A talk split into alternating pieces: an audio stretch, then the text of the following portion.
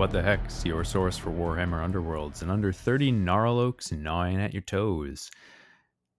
I'm your host, Phil, and with me as always, my trusty co-host through these Gnarl Oaks, is Davey. How you doing, Davey?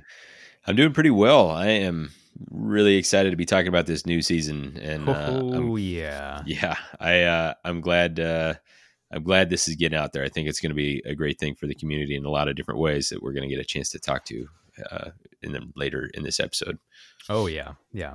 Uh, this this is a this is a pretty substantial new box release. Not in terms of the contents, but in terms of just what it's going to change about the game.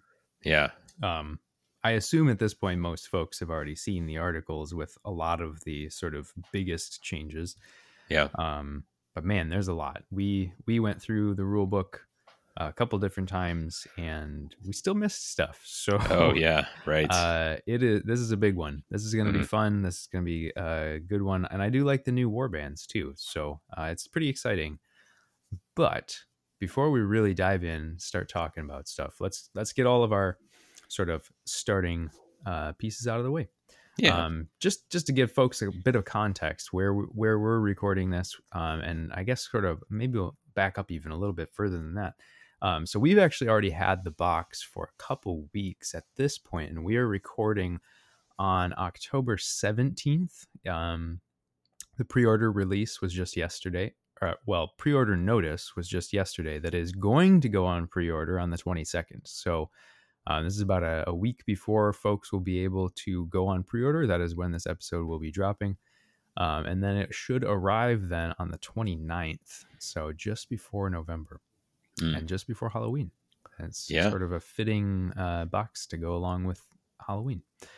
Yeah. Um, you may have noticed as well, uh, we are conspicuously just the two of us tonight.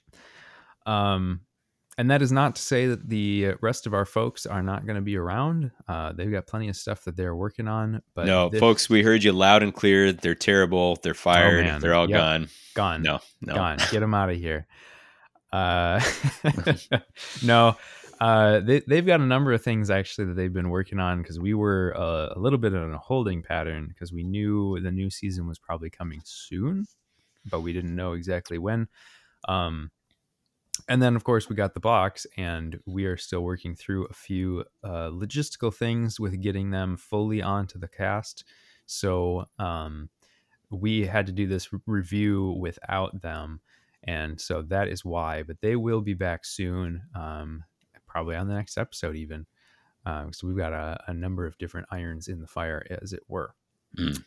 Uh, anyway, so I guess in that vein... Um, some community shout outs. Uh, obviously, our own folks have got stuff they're working on. What are other people working on, Davey? Uh, well, I thought one real uh, timely article that came in was uh, on the Determined Effort blog, this Bacon Bourne's project. And he talked about why we need both the Nemesis format and the Champs format. And uh, I thought it was a very thoughtful article. Uh, there was a lot of of uh, passion that got fired up by some of the uh, Warhammer community articles. And uh, I just thought it was a, a good sort of measured take on the whole situation. And I'd recommend it. It's a, you know, just a few minutes to read it. Um, and I, I like that people are creating that, uh, that sort of thing instead of all just like, here's something about the meta and here's something about, you know, I, I think that's a, that's a valuable thing yeah. we're putting out there. So hats off there. Um, For sure. Well, Let's say let's say you're one of the people out there and for some reason you're not excited about a new season. There's there's actually two new seasons going simultaneously. Uh, our bud Wath Lab, uh, Four Dwarves and a Bear. He it, this is like an insane project of uh, love, uh, a fan project. Uh, it is a standalone fan created season of Underworld's uh, Beastgrave. And it is all Dwarven slash Duarden warbands. Uh, there's a revamp of the Chosen Axes, and then uh, a number of uh, totally unique warbands. And it's uh, it's on Reddit. There's there's gonna be a link in the show notes uh, that has those custom warbands. It comes with custom boards, all this sort of thing. And it's it's uh it's kind of amazing. Like th- this is uh, a project a long time coming, and uh, it's it's. even if you don't play it, which it would be fun to uh, give it a spin. Um, even if you don't play it, it is amazing to just kind of look through. So uh, I, I said hats off to uh, uh, Baconborn. I think uh, what what would be a dwarven thing? Two two hats off, runes off, rune hat, helmet off. I don't know. Uh, Something. T- tip of the beard to to Wath Lab there.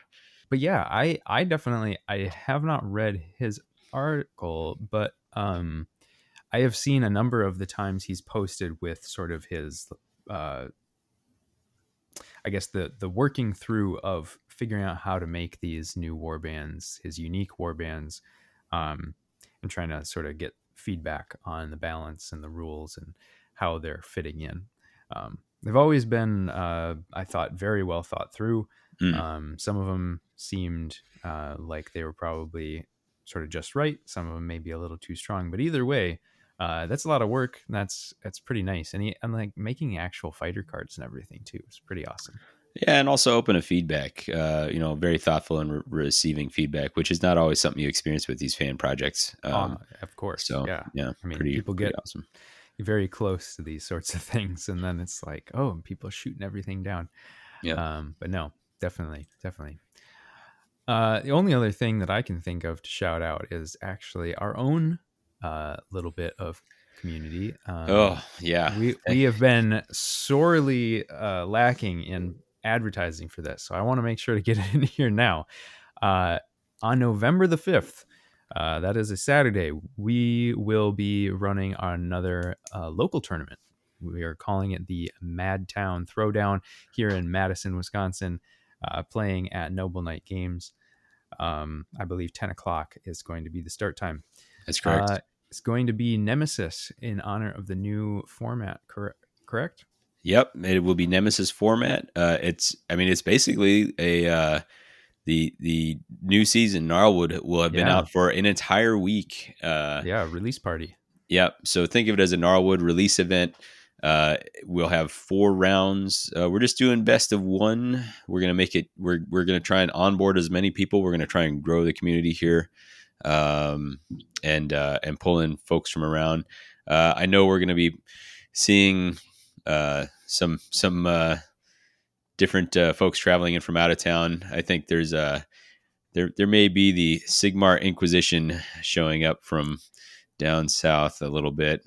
Uh, Alex has promised to burn some witches to celebrate. Oh, man. Uh, so um, that'll be fun. I, I've yeah. already talked about how much I love it. Uh, thank you, Phil, for bringing this up, because I think Skylar might literally have killed me if I did not include it in it. So. Yes, and I'm sure we will have something in the show notes for folks as well. Uh, mm-hmm. Link to the page uh, where we have the all the details uh, in writing, so you don't have Absolutely. to try and feverishly jot down notes here. If you're listening to this on the release day, it is two weeks from today. Yeah. Yep. Yep. Coming up soon. So yep. Put it on your calendars. Get ready. Should be a good time. Yep.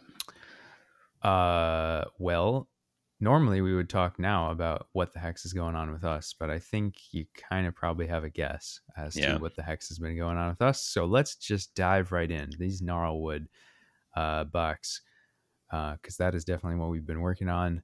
And it is a good time. Uh, so we're going to be talking a lot about stuff from the box, new rules, new warbands, what the new format is, stuff, you know, rules changes, narrative, as much as we can try and fit in here without going too crazy over time. yeah, but right. uh, with all of that, there are still a few things we don't know. Um, so we just wanted to get these out of the way now so that there's no confusion about, you know, maybe why we're not talking about these or maybe any sort of misconceptions about any of this stuff. So, uh, things we definitely know that we don't know yet. Uh, we do not know what exactly any sort of changes will be for formats. Um, there was kind of, as mentioned already, some hand wringing about Uh, the potential shifting of championship and relic. That seems to have just been some uh, lax word usage by the community team. Um, there's definitely still going to be a championship format, but we do suspect that with with a new format change that you know, there might be a few other changes coming along. Um, we definitely saw some of that happen a while back, uh, changes to, you know, restricted lists and whatnot. So, um, wouldn't be surprised to see any additional changes there. Definitely expecting to see more details from Nemesis. We know that it's essentially Rivals Plus, as people have probably already known it. Mm-hmm. Um, but, but, you know, there could be a, a, a number of other details that we're just not aware of yet. So yeah. uh, that should be coming, hopefully, along with the release of the new box. Um, the other thing that's a little unclear at this point is rotation. Um, Previously, it had always been a pretty clean, just two seasons uh, per rotation cycle. But now that boxes are on six-month releases, does that mean that we're going to be rotating every eighteen months? Mm-hmm. Um, to be determined. We do not know exactly what this is going to look like. The assumption is Dire Chasm is leaving us, and what the future holds, we're not sure yet. Um, so we will we will assume, sort of as we're talking some stuff, that that is going to be how it works, is that every you know every time we get some new boxes, we're going to be just you know a couple core boxes at a time, um but we don't really know that. And then um there there are certainly things that should be addressed in F A Rs coming up, but when we will see one with the new season is obviously unknown to us at this point. So yeah, this- not just F A R, but there's there's some clarifications in some of the guards, because we we were able to look at the last release and kind of uh, assess that there's no mention of any cards from Hexbane's or Gore Chosen releases. Yep. Um, yep. So there's some erratas and uh, designer commentary needed for uh, some things. Minor, some things a little more outstanding. I'm looking at you. What, Weighty Blessing is it? Well, there's Weighty Blessing for sure. That's that's yeah. one that definitely needs one. There's there's the support one from Gore Chosen. Yeah, that it's so like, there's a few yeah. we just need a little bit of help and clarity uh, on figuring out exactly how these are supposed to work. Um, uh, but we'll we'll get there, and it's just a matter of when. Yeah, yeah. All right, so. We, uh, with all that out of the way, we can dive into the box contents and some of the uh, other adjacent releases that are going to be happening kind of at the same time. Um, you can obviously just go and look at the article for some of that stuff in detail, but we figure we'll mention it here as well. But sure. the uh, the box, what what's in the box? Not ahead. Um, uh, we we have the stuff that you'd uh, typically expect. So dice, boards, uh, a whole bunch of tokens and such. And then um, we used to always get a two warbands, their faction decks, and then a pool of universals. And what exactly those universals have looked like have changed over time. It used to almost be a Uh, predictable reprint of Great Strength, Great Fortitude, that sort of thing. Since those things moved into essentials, uh, that freed them up. Uh, but now, even uh, past that, all the universals in this uh, box are split between uh, two other Rivals decks, uh, Universal Rivals decks, to be clear. And that would be uh, Tooth and Claw and Daring Delvers. Um, yeah. Which does mean that there are no, as we mentioned, I think in the last episode, there's there's no Grand Alliance cards. Um, and I know there's been some folks who are concerned about, oh no, does that mean Grand Alliance cards are, are gone? They they talk a bunch about the Grand Alliances like being a yeah. thing. And so I feel pretty confident in uh, saying that I, I would expect Grand Alliance specific cards to continue moving forward. Um, so yes. yeah, I what, think, I think that is fair. Yeah. What do you, uh, do you, how do you feel about this, uh, this split, like putting it two faction Rivals decks and two universal Rivals decks in here? I think it's probably going to be a good move for the whole of the community. Um, mm-hmm. I think it gives a really great way for people to start the game. And that's really what the core boxes should be. Um, you know, a core box really shouldn't have to feel like just an expansion. It should feel like this is a starting point. This is where you can jump into the game, get started, and have everything you need in the one box. Mm. Um, and if you're playing rivals, then you definitely can. You'll have the two warbands that you can just play with their rivals decks right out of the box. And then if you want to mix it up, you have two more choices to just try out straight out of the box as well. Sure. Um, well, no deck and what, building necessary. Yeah. What what actually works great with this, like if you want to have a little bit of deck building, uh, this is set up so that you can buy this box and two players can play Nemesis right away, right? Like, yeah. Yeah. Because right. there's two rivals decks in there, or two universal rivals decks. Like, I think that's actually a, a pretty clever play there. Yeah, um, for sure. And if you want to do champs, well, that's also, I mean, that's always available to you as well. Of course. So uh, I think this was like the most flexible way they could have arranged it that I can think of. Yeah. Yeah. And I, I actually pretty much, I think they, they hit it really, really nicely this time around. Um, I think both of the uh, additional rivals decks are actually playable. Um, yeah. Yeah. Let's talk about that. Like that, that was, uh, if, if you want to know more about that, and we should have mentioned this at the top, but like, oh, of course, we've got a uh, card by card review of uh, all the cards that came out, um, the fighter cards and every every u- universal and faction card that came out in the in the box. But these these are functional standalone decks. Uh, yeah. They're cohesive, and uh, I think it was what we had been hoping for. Like, hey, this is the new season. Let's see what they can do. Like, you, you think that the Rivals format was an idea they had part of the way through the season with uh, development timelines. This is maybe the first look we've had at them saying like, hey, let's make this a thing. Let's make universal rivals decks a thing. And yeah. uh, man, they are, they are cohesive.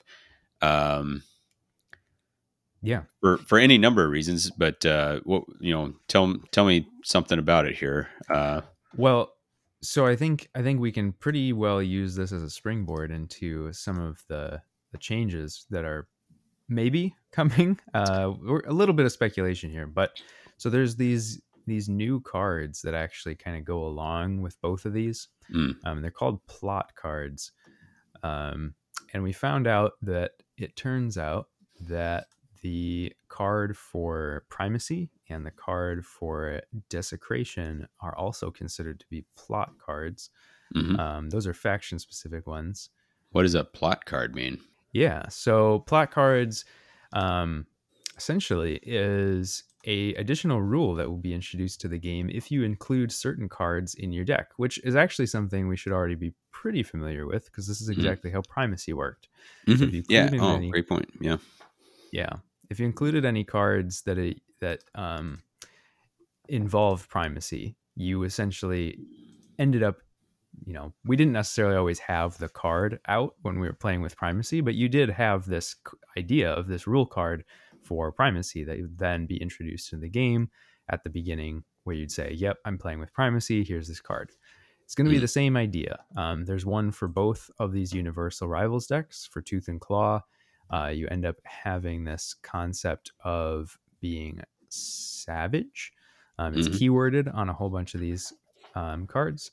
Um, And then being savage, uh, just just basically, it's like if you're staggered or charged.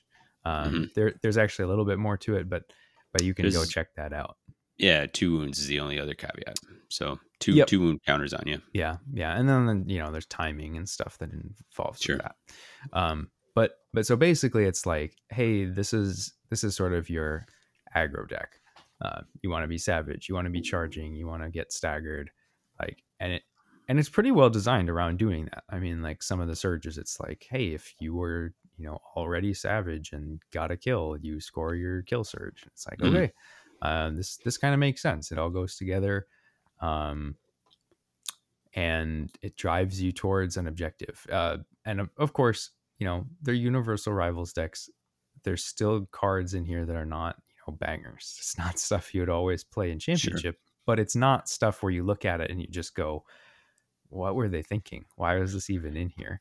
Yeah, yeah. And we talked a lot about, um, well, I'm going to forget the card now, but in uh, Illusory Might, Uh, there was one particular gambit, I think Shady Bargain, uh, mm. where you could put out an upgrade right. for free, and it was like this. This has no reason to be in this deck. It doesn't. Yeah, it's all illusions. Why? Exactly. But that doesn't happen here. Like, there's cards in no. here. There's some that are stronger than others. And there's some cards that you won't see in championship play. But every card that's in there, you can say, like, by and large, you can say, I understand how this fits into this Rivals deck. So yeah. even if it doesn't do anything strong for me in, like, broad championship play where I'm maybe not working towards, uh, in the case of uh, Tooth and Claw, um, the Savage mechanic, or in the case of Daring Delvers, the ex- Exploration mechanic. Uh, even if I'm not like, if I'm not leaning towards those things, then this card doesn't do anything for me. But if you say, like, let me look at this from a Rivals or Nemesis perspective, then every card in there, you're like, okay, I, I know why that's in here. Yeah. Um, this does a thing if it is looked at in the context of this format. And uh, I like that a lot. Um, I, I mean, I like it. Actually, I like it a ton, you know, because in, in every season when there's a universal release, there's always cards that are like, ah, this doesn't really do anything. But here, like, even if they don't do, and we would always say that, but we'd be saying that in the context of championship play. Right. Yep. Um, and here there, there is, there is a format where it has a place, where it has a, a role. Absolutely. Yeah. Absolutely. And, and I think that, you know, I'm not going to say that they're trying to shift focus away from championship, because I really don't know that. And I don't actually think that that's the case, but I do think that they're trying to raise up Nemesis. I mean, mm-hmm. they give it an official name. They're putting effort into making sure the Rivals decks make more sense. Um, and I think it, it's just a much simpler way to play the game, which is not a bad thing. Mm. Um, there's a lot of mental load before you ever even sit down to play a game, to if you're playing championship. Yeah.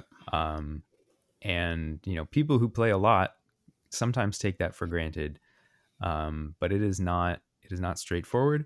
And so, you know, for people who are just wanting to play the game, just to play the game, this is, this is great. This is going to yep. make people's lives easy, and people are going to have fun with this. Um, and I think I think there's this, enough cards in here that are good that people will feel happy to be like, yeah, I want to use this deck for my mm-hmm. aggro guys that I want to play Nemesis with. Mm-hmm. Or, you know, on the flip side, you've got your your sort of hold. It, it's it's invasion hold uh, is the exploration thing. I mean, I don't think there's really another way to explain it. Um, that's. That's essentially what it is. You can obviously go check out all the cards on the blog if you want to deep dive there. But, but you know, so it gives you your hold and your aggro, but it's not like passive hold or anything like that.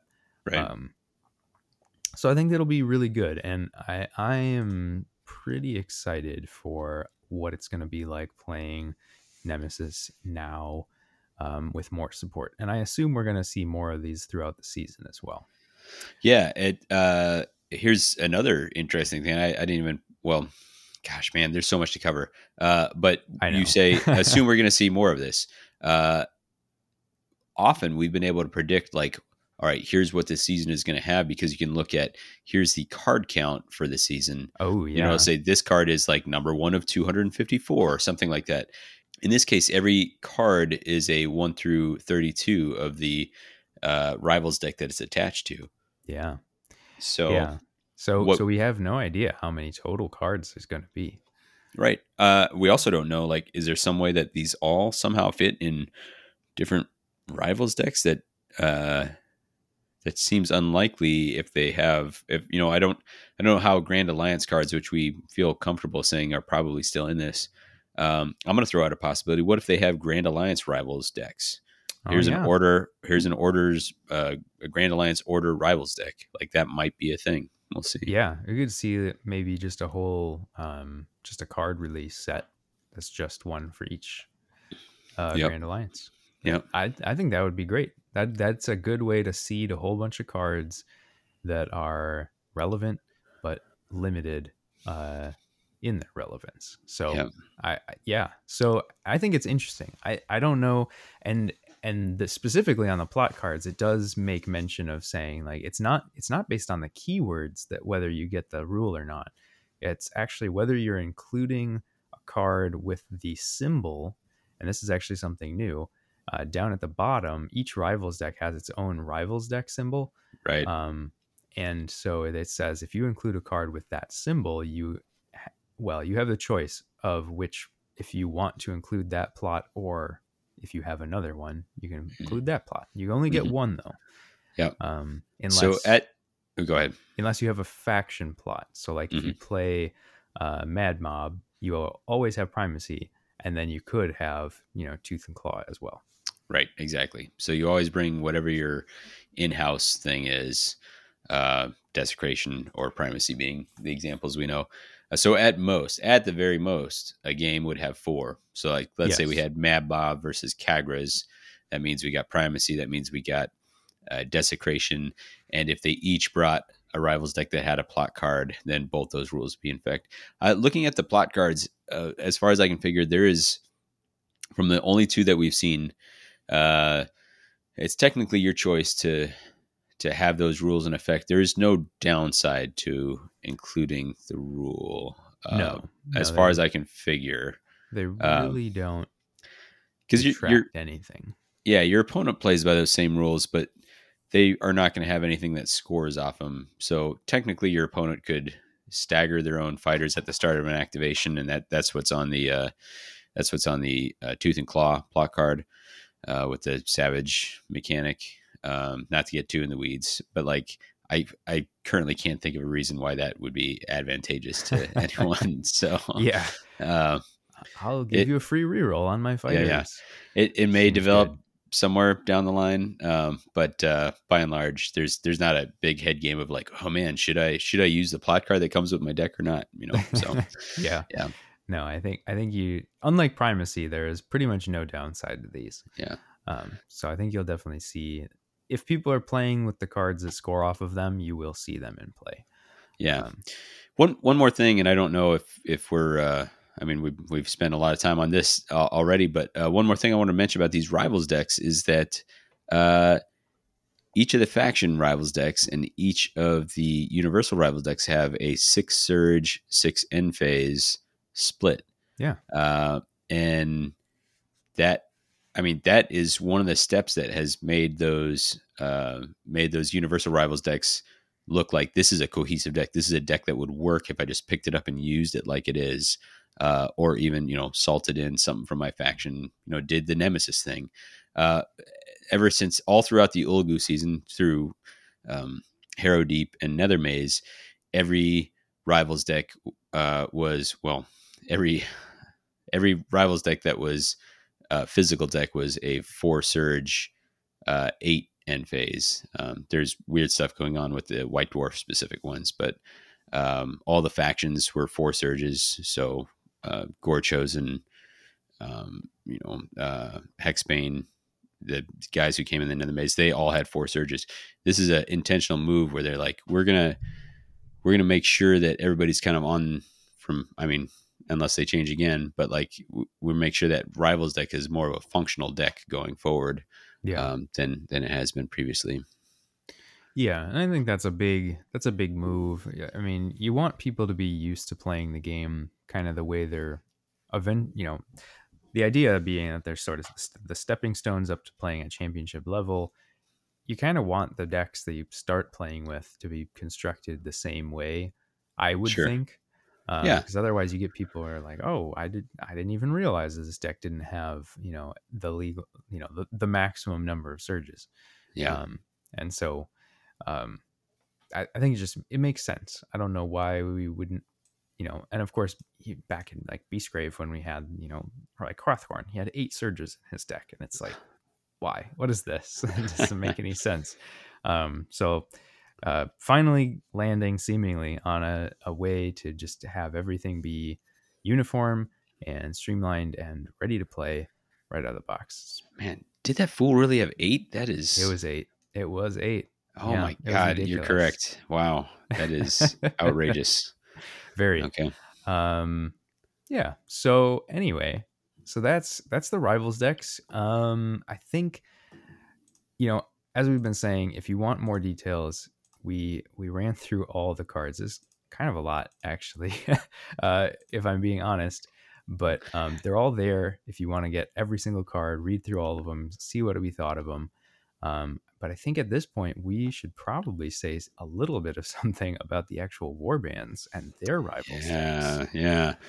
We talked a little bit last episode about the uh, the models, you know, because they'd been yeah. previewed. We'd seen them. Uh, I will say you and I got to play with them in person. They're, I mean, I, I shouldn't be surprised anymore, but like, it's the thing where like, as I assemble these models, I'm always like, whoa, you know, like if it's one that didn't get me super excited right away, like the Sons of Velmorn, I was like, yeah, skeletons. Okay. Yeah, they're just dudes. Uh, putting them together, I'm like, these guys are amazing. Um, yeah. So I was really excited about them. Uh, so not a lot new to add about the, the models other than, uh, as is the standard, they are pretty great. Um, but, uh, Phil, we, we kind of split them one way and the other. Gnarl Spirit pack landed in your hands. How would you describe yeah. those guys? Uh, so so they they definitely lean a bit more aggro, but I feel like they are a bit of a Swiss Army knife. Um, they can kind of be flexible and do a whole bunch of different things, I think. Um, and the reason for that is because of how their Inspire mechanic works. Um, and I think it's worth mentioning just because it is very unique. Um And we haven't, I mean, maybe somebody has spent enough time, you know, enhancing and, and staring at their videos that they've had uh, to figure this stuff out. But, but basically there is this struggle and overcome mechanic that this warband has. Um, and what that means is that um, when you activate a fighter, you can choose to put a spirit counter on them. And when you do, they will become a beast and gain some additional bonus. Um, and then, uh, in a subsequent activation or uh, with certain power cards, you can then remove those spirit counters. And when you do so, after that activation, they will then be inspired. Yeah. Um, and usually their inspired side has some different bonus from their beast inspiration. So it's sort of like, which version of this fighter do you want? Um, which is a little bit similar to Crimson Court. But I mean, I, I would say more than a little bit, right? Like, yeah. I mean, it's, it's, it's definitely hearkening back to that same thought.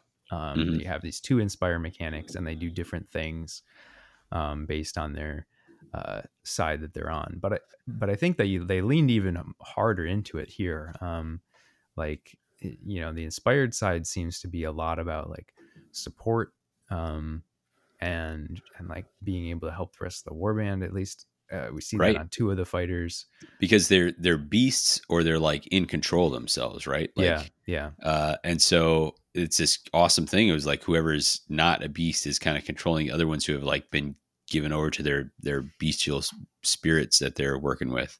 Yeah. Yeah. And, and I think it's worth mentioning here, uh, since people are probably just now getting to start to see cards, but the art for when they're like possessed by the beast spirits. Oh my God, it's so cool. Amazing. And I am really looking forward to some of the really quality painters in our community painting these guys up with their beast spirit possessions. Yeah. It's just amazing. It's just like crazy, like red uh, spirit mask thing. It's like, you know, kind of flame ethereal thing going on. I, I gave a long thought to like, can I try to pull this off? I'm like, I, I don't think I can. I'm not a skilled enough painter to to do this, but there's somebody out there who is, and I cannot wait. I'm glad you said that. And uh, you know, actually, yeah. I'm going to say this, the art for this whole season, like amazing. Oh yeah. It's great. It's really uh, good stuff. I say whole season, this box, I can only speak to the box. Um, I, yeah, I'm, I, I love the art style. I don't know who they got in to do this, but it's, uh, it's super cool. Really yeah. immersive. Yeah. And um so yeah, I guess just to wrap these guys up, um you know, don't want to get too much into the weeds, but the the different like the different tacks you could take with these guys, like most of them are faster when they're beasts, so like you can just sort of go like speedy aggro, you can get that invasion stuff, but then like Gnarl Spinehammer is really tanky when he's a beast mm. and Yeah, uh, I got a little salty about how tanky that was. Yeah, well, I mean that's fair. Uh, he he can he can just on on command B two block. That is yeah. uh, pretty pretty gnarly. Yeah. Um, So they just have a lot of like flexibility, and they can change kind of at will, which means that you're going to have to really be on your toes knowing what these different fighters are capable of. Um, yeah, you drew a really good parallel to uh, to the uh, Crimson Court, um, and that that sort of double sided, right? Like, uh, I think this is this is that same mechanic, but like further refined. Uh, it, it's more dynamic. It's easier to flip between the two, because the problem with Crimson Court was to inspire. They almost always had to wait till the end of the round, right? Yeah, they they could bloodthirst on command, but like inspiring was the end of round thing. These guys uh can become beasts quickly, and then just slightly slower, waiting for the next inspiration step. And also, if you can remove, you can find a way to remove that spirit counter, uh, either by their card. Uh, I, I think then they then they can flip to their inspired side, and that the other pieces, besides being more dynamic, they're more interconnected, because there are abilities that each have, uh, not each, like uh, several of the fighters have that say like, hey, when this fighter is inspired, it's going to do this benefit for all the other fighters that you have in your warband that are beasts. And so it's this crazy balancing act of like just getting it right. And when we played, you did get that balancing act very right, and had some like really powerful attacks and defense. And uh, I, I really struggled to to overcome that at times, because uh, it's like, man, he he found the timing on these things to like really have them mesh together well. Um, it feels like a really high skill cap to me. Like there's a really high ceiling you can go with these guys with how well you you time that. Absolutely. Uh, I, I was thinking the same thing. It's just that like, I think in the hands of really skilled players, I think these guys will go far. Yeah. Um, and they, they will have lots of uh, tricks. I, I will say, I, and while I feel like I did execute fairly well with these guys, I did actually block myself out from some of my power cards, because I didn't get mm. the timing quite right.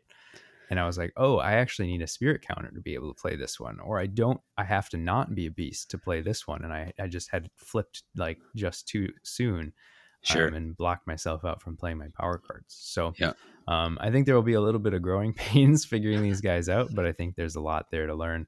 Yeah. Um, I think the only other thing that I want to say about these guys before we talk about the uh, Velmorn skeletons, please say oaths. That, yeah, yeah, yes. We got these oaths coming back. So if for folks who uh, maybe weren't around during the Godsworn Hunt um, release, they had these objective cards that were called Oath of something. Um, a lot of for, them were for the like, Godsworn, it was like all the generic stuff. There's yeah. Oath of Annihilation, Oath of Denial, Oath of Supremacy, Oath of Conquest. Yeah, so I mean, it was, a, it was kind of what you would expect. It's like, hey, it's it's denial, so therefore no enemies in your territory, which is actually quite difficult to pull off. And the payoff, well, okay, so so the way oaths worked for folks who didn't remember, who don't know or weren't playing at that time, um, is basically if you had an oath in your hand at the start of the round, you would say, you know, I'm going to declare this oath, and you'd reveal it.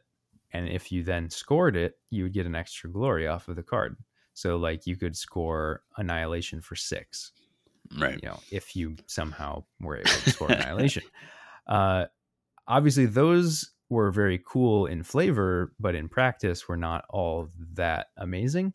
Uh, they went back to the well with these guys. They're all, all of their oaths are base one glory, um, but they're all very interesting objectives. Some of them are surges, and right. uh, it, so if you can, if you can manage the oath side, like to declare them, you they're turning these all into two glory. I mean, two glory end phases are already sort of the standard, and then two glory surges are really great. So yeah. uh, I think it's going to be pretty fun to try and like build your deck to be like, how can I make sure that I can declare these oaths and score them uh, well declaring them? Yeah. Um, I mean, so, lean even more into that thing we were talking about, like the high skill ceiling on these guys. Oh yeah, man. Knowing when and when not to declare your oath uh, is going to be huge, because it, it does a couple things. It says like, hey, I have this. Here's exactly what you can do to block it. Uh, or it, it, there's almost like a counter. They were like, hey, I'm, I'm coming after, you know, like a, there's one that's the Oath of Slaughter, which is, uh, I am going to try and kill two fighters. I'm going to try and kill a large enemy fighter. You know, let's say they've, there's all of a sudden you're saying like, I am all out aggro this round. And then the other player has to decide like, okay, like how bad do I want to try to deny this surge? Like, I don't know. I I love I love what they yeah. did with this. No, Very I think cool. I think they really they really did a good job with this warband, and I am super excited to play them. Um, but we don't we don't want to do a full deep dive on each of these warbands. We'll be right, here all right, night. Right. So, yep. as much as we love them, we should also give some love to Velmorn and his sons. Yeah, uh, these guys, as you said, great models. I think so, I think there's going to be a lot of people who just pick these guys up for the models. Sure. I uh, I have a lot of friends who do not play Games Workshop games, but they you know, do D and D and that sort of thing. And like, this is that kind of model that they would, would scoop up. Yeah. Actually, I'm I'm saying this, and I'm almost certain that uh, Zach over on Path to Glory said like literally the same thing. But uh, we'll, oh yeah, I mean yeah, probably, fair. but it, yeah. but like they're just generic. I mean, they're just skeletons, right? Yeah. They're, they're all skeletons are just a very common thing in fantasy right. of all varieties and. These guys are some really great skeleton warrior models. So yeah, um, yeah, thoroughly expect to see these getting converted and used for all sorts of different stuff. Uh, yeah. Uh, so I'll talk about these guys real quick, cause I was the one who ran these. Um, they're a little bit more of a head scratcher, if you ask me. Like they, uh, the big thing is that the inspire is that there needs to be an attack that crits that. So they have to crit with an attack. Crit success, to be clear, because uh, you got me at least once where I had like a, yeah. a crit and a hit, and you were like, okay, well, I'll crit and defend. Like, oh my god, like you just you just denied like three inspires with that. Um, so uh, they're they're doing that crit fishing thing, which uh, we often see with Stormcast, not necessarily always crit fishing, but like a a thing where they're like looking for a success or looking for you know yeah. whatever. There, there's some dice roll that needs to happen. Um, that makes, that makes the inspiration kind of swingy. They, and the other pieces that they have, uh, I, the background is there's the king and then his four sons, but one of those sons is illegitimate. And, uh, that is Ser Jeddrin, who is huge, by the way. Yeah. Uh, really cool like model. Ogre size. Yeah. Yeah. He's a beast. Um, The the three Trueborn sons are all Graveguard. Ser Jeddrin is not. And the Rivals deck comes with a lot of stuff that says like, hey, are you Graveguard? Cool, then do this thing. Uh, and so Ser Jeddrin is on the outside looking in, and obviously the, the king himself is uh, not using those on himself. Uh, so it's this thing of like kind of crit fishing, um, setting up supports. It has a number of ways to like get kind of support tricks uh, in there, uh, which... can help with the inspire and accuracy and all that sort of thing. And so at first glance, they seem kind of under understated on their uh, attack profiles, but I think a lot of it comes from trying to set up supports. So if you can find a way uh, to set supports up, I know that if, um, if I was running this in a champion style thing, like I'm looking at unfair fight pretty quickly because oh, yeah.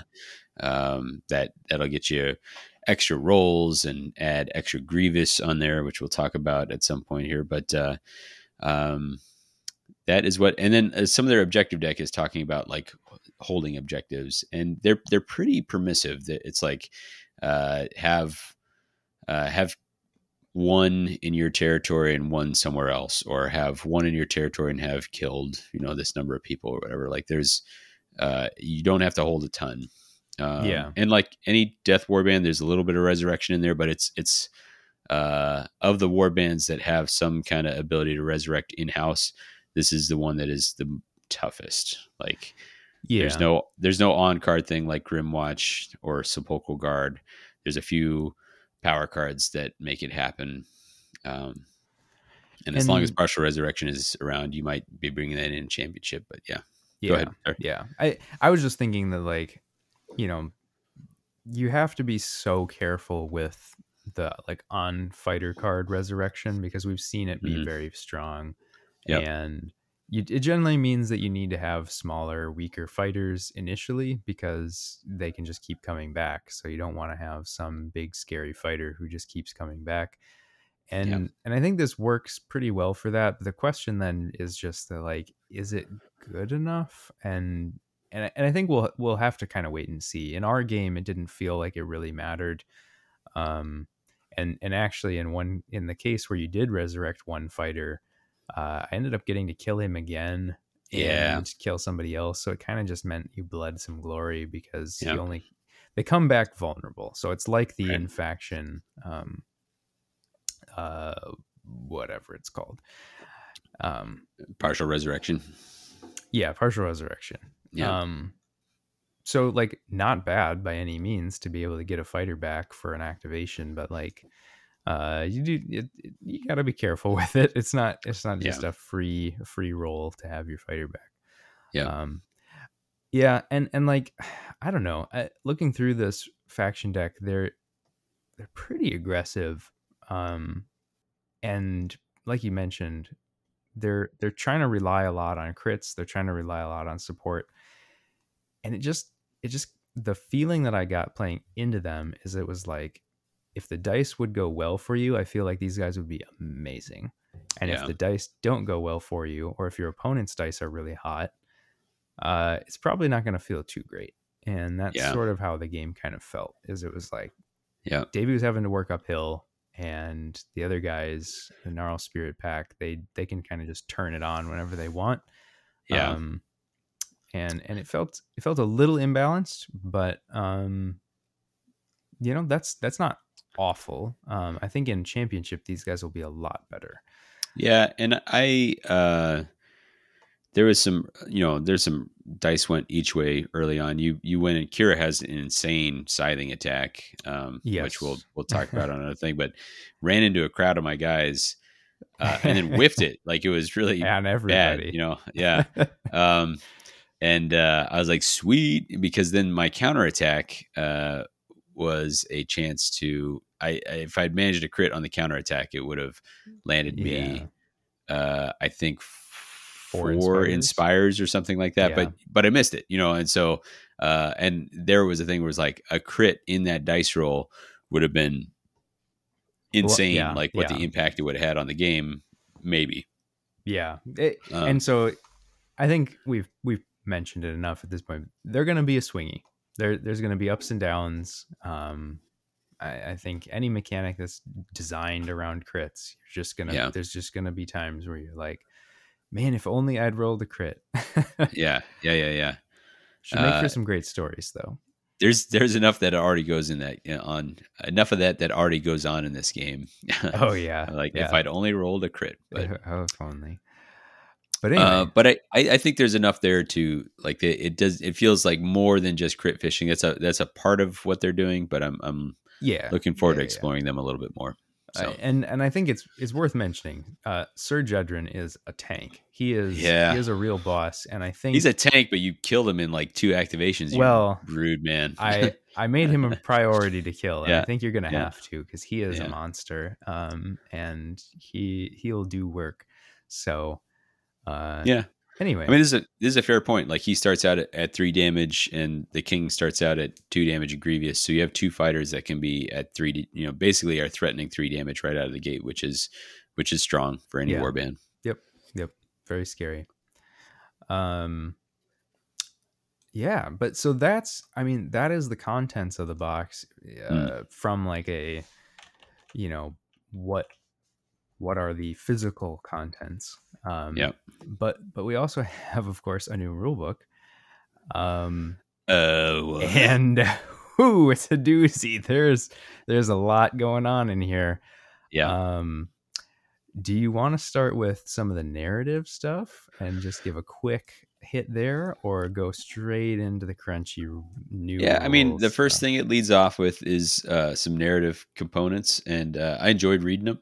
Uh, I'd recommend you take the time to kind of page through. I know it's not always for everybody that, that plays this game, but I thought it was pretty cool. Yeah. Um, it talks about the mountain Beastgrave, also in Ghur, because we are in the realm of beasts. Gnarlwood is in Ghur, the realm of beasts. Yeah. Uh, Beastgrave has collapsed uh, from a surge of magic. So it, it is it is really tied into some of these big events that are happening in the Age of Sigmar universe. And if you want to hear more about those, uh, go listen to the Story Phase. Uh, that's a, the, the flagship uh, Mortal Realms uh, podcast. Um, curiously, there is no mention of the Ulgu seasons. Uh, yeah. It's it's almost as if Nethermaze and Harrowdeep didn't happen uh, narratively, and and those seasons uh, in Nethermaze, it pretty clearly pointed to, uh, I think, uh, what um, Iron Soul uh, of mm. the Condemned. She she got out of the Nethermaze and found herself in Hish, uh, and then this takes us. Just kidding, you're back in Ghur thing. Uh, and so yeah. I, I really wonder, like this, this feels like maybe a thing that somebody up top says, hey, like let's, let's tie in uh, Warhammer Underworlds and Warcry together, which I'm all for. Um, but it does require maybe some sort of retcon or, or something like that. But yeah, I, yeah, I agree that there's, there's some inconsistencies there. I, I think maybe a nice way that they can kind of get out of that though, is that like in, in Ulgu, like memory and stuff was all just sort of you, you know, getting lost in the shadows and forgetting sure. about stuff. And like, if, the, yeah, if there was ever a realm where you were not going to remember what you did there, it's Ulgu. Yeah. Right? Yeah. Yeah. Uh, Ulgu in Vegas. um anyway uh so you yeah I, I mean I don't know I was very excited about the prospect of going to Hish. uh, I thought mm-hmm. it was going to be cool, um see a new realm, see what it was going to look like uh to be in a new realm, uh but you know, Ghur makes a lot of sense. It keeps us tied to Warcry, um which I think is probably for the best, because it, it allows the two games to sort of move together in yeah. uh, the future. Um, and that may mean some cross-pollination of like models as well. Um, and, and players. I mean, that's an important, right? Yeah, like, well, yeah. Can't yeah. overlook that. I mean, hopefully they're not just coming to steal all of our kits. Yeah. Hands off. I mean, we are hands off. Yeah. Well, I, I, in some ways, I you know I'm joking, but in other ways, it's kind of like, you know, there was a little while there where Crimson Court were flying off the shelves oh, because man. people yeah. wanted them for Age yeah. of Sigmar. And it, you know, in some areas of the world, uh, it was pretty hard to get your hands on them to actually have them to play with. Yeah. Uh, and that that is something that, you know, Games Workshop should probably try and figure out uh, a way to fix. Yeah. Um, you know, there shouldn't be significant supply issues for a game like this that's been around for five years. Yeah. You know, um, but, but that is not to say that we don't want, you know, Warcry people around. Uh, I think having people who play both games is just a, you know, it's just a benefit. The more people yeah. we have playing our game, the better. So yeah. if, if including the narratives together means that people from Warcry will dabble in uh, buying some of these kits and pick up the game incidentally, then that is a good thing. Yeah. Um, uh, for people who are interested in the narrative, uh, the Gnarlwood is a, a spot in the Realm of Beasts, and specifically, and this is a thing that is happening in Warcry, uh, it, there's the ruin of Talaxis. Yeah. Uh, and this is the uh, the Seraphon, the lizardmen have these like big cosmic vessels. Uh, one of them has crashed, right? Mm-hmm. Uh, I think they called it like the Eye of Kotek or something like that. Um, yeah. But uh, uh, it's it's a really cool hook, right? Like this this uh, big craft arc crashed. Uh, it has treasures, like that's what's drawing people here. Uh, some of them. And, uh, and I, what I really like, what I really like to see is them put together, like, here's a story and like, what are small ways that we can represent this? Oh, and yeah. some of those is like of, of the feature, like all nine of the feature tokens look like they are Seraphon, uh, artifacts or shattered pieces of, uh, Seraphon structures or, or that sort of thing. You're like, yes, I love it. Like, and now I have this theme that I can work on. Um, yeah, you know, just, just, picture or whatever, like it, it's great. Yeah. And, and, you know, consciously tying all of that stuff into the season, I think is pretty great. Um, I feel like sometimes, uh, you know, the, the idea of like, so I think maybe Beastgrave was probably one of the best where they were like, hey, you know, inside the, the mountain of Beastgrave, everybody's, you know, being driven to these like animalistic tendencies. And you have this undying hunger or whatever, but then like tying the actual like story into the mechanics didn't actually work out all that well. Um you know, I, I won't say that hunger was a complete failure, unlike some folks that we know, uh, but it, I think that it could have definitely been better. And and I'm hoping that, you know, they seem pretty committed to this story that they've got going in both games, and we'll be able to tie a lot of that together um, as we go forward. I, I thoroughly expect to see cards that reference some of this stuff directly. Um, right. Absolutely. And I think that'll be pretty great. Uh, and hopefully a new Seraphon warband. We already, we already saw, hey, I mean, uh, you know, gotta gotta get it in when it can, right? Um, and we already saw some new skink models, which was super great um, for Warcry. Uh, new, uh, similar to Autopilot. Oh yeah, yeah, yeah. Uh, oh man, different different uh, poses and stuff. So pretty pretty yep. great. Um, I I'm super excited. Uh, we I.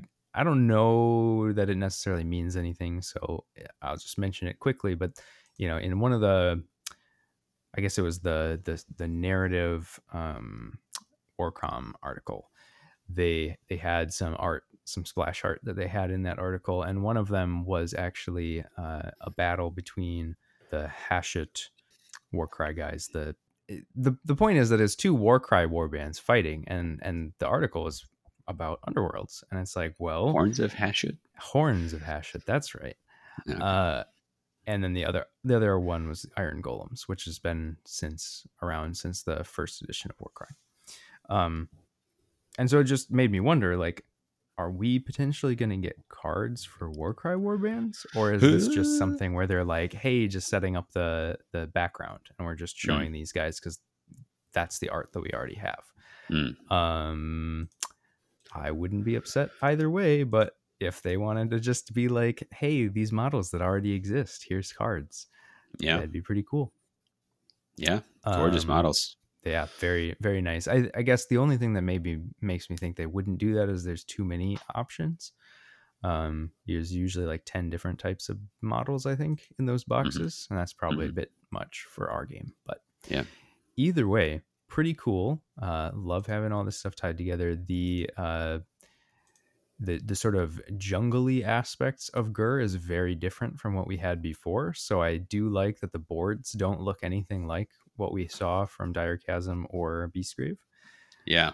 Um, uh, a mea culpa on my part. Looking at the uh, looking at the kind of video, I assumed there was a ton of spider webs on the boards themselves. Uh, The board I thought that was like all spiderweb is actually like all splintered gnarl oak. It's like crazy yeah. uh, predatory bark, question mark, something like that. But yeah, um, I was thinking maybe like brambly type, like branches mm, maybe that yep. like reach out to grab at people. But either way. But in my, well, I was going to say in my defense, the backside of the objective tokens are are webs, but even that's not necessarily true. Like I'm, I'm looking at it like they're, they're, they might be, but I think they're just like tangled roots. So, yeah. Which makes sense. Yeah. Yeah. But uh, so, yeah, the, this forest theme, it looks very different. So even though we're back in a place we've been before, it, it's not going to be like a rehash of anything we've seen before. And and I think that's good. Um, it helps yeah. differentiate and, and it makes sense. I mean, Ghur is a very diverse uh, realm. There's a whole lot of different settings that they could use. So it made it made it probably easy for them to be like, hey, it's okay. We can go back here and it won't feel the same. Yeah. I mean, these, these, right. Exactly. Like these realms, if you're familiar with Age of Sigmar or the broader uh, game, then, you know, the realms are near infinite, each and every one of them of the, of the eight oh. realms. And, uh, and so it's kind of fun to like see some diversity within those. So absolutely.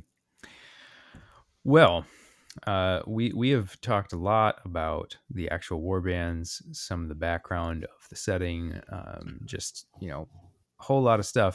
But we've already made mention a, a number of times now about a lot of these rules changes, and we are going to try and run through all of them. Uh, hopefully, we haven't missed anything else at this yeah. point. Um, but if we do, Uh, forgive us. we will, we will, I'm sure, get caught up to speed just like everyone else eventually. Yeah.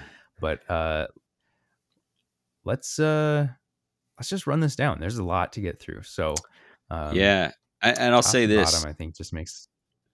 Yeah, there, there's a lot of folks that, you know, mention how the, there's errors in the Warcom, the uh, Warhammer community articles, but like honestly, like, kind of saved my bacon. I was the first one to look at the rule book between the two of us. And uh, what I discovered is, like, the absence of a rule is much more difficult to detect than the presence of a new rule. And yes. so uh, that is a way of saying the whole thing with move and charge tokens, I totally overlooked when I first went through. And that's a big one. Uh, yeah. what, what's the deal with move tokens? Yeah. So the new changes for folks who didn't see, um, move tokens now mean instead of this fighter cannot move or charge anymore, it is just going to mean this fighter cannot charge. So after you make a move action, you'll get your move token as normal. And then if you need to move again, you can do so. Um, that's not so special now. Are you exiled dead? Just kidding. Yeah. Or, or soul. You're, you're very even. Special. Yeah. Right. uh, yeah. What, what do you, what do you do now? Uh, I mean, um, Soul Ray do have that uh, ability to charge after they moved. That's uh, true. Which is, that's which true. Is pretty that's significant. Still pretty, but, pretty special. Yeah. But um, yeah, this is, this is pretty huge. Uh, there's a lot of times um, either because you knew someone had already moved, so they yeah. were locked down, or, you know, like with Autopoddle or some of the nets and stuff where you could put down move tokens, you could lock somebody in place oh, to man. know yep. they're not going anywhere. Yeah. That's not the case anymore. Um, yeah. And so I'll be honest, I, I totally overlooked that, that piece myself. Um, yeah. That's something else. All right. So, I mean, now, of course, the nets are all rotating out with Dire Chasm, we assume. Yep.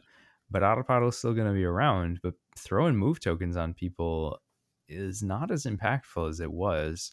Yeah. And I think time will tell how impactful this ends up being, but it feels like it's going to mean that there's some uh some interesting strategic play for hold warbands specifically. You and you nailed it there. Like, I think this is a bigger deal for hold warbands than it is for aggro warbands, because for an aggro warband, uh gaining a move token is at the very least costing you an activation, because also now you can't charge. So you're going to have to move there for one activation and then attack in the next activation. And that's assuming that they're even still there, right? Yep. Um, uh, whereas hold warbands are like, oh, move token, cool. I'm still going to walk into the corner and, you know, grab this feature token that's sitting here or whatever. So yeah, um, yeah, that's a, that's a good differentiation to, to point out.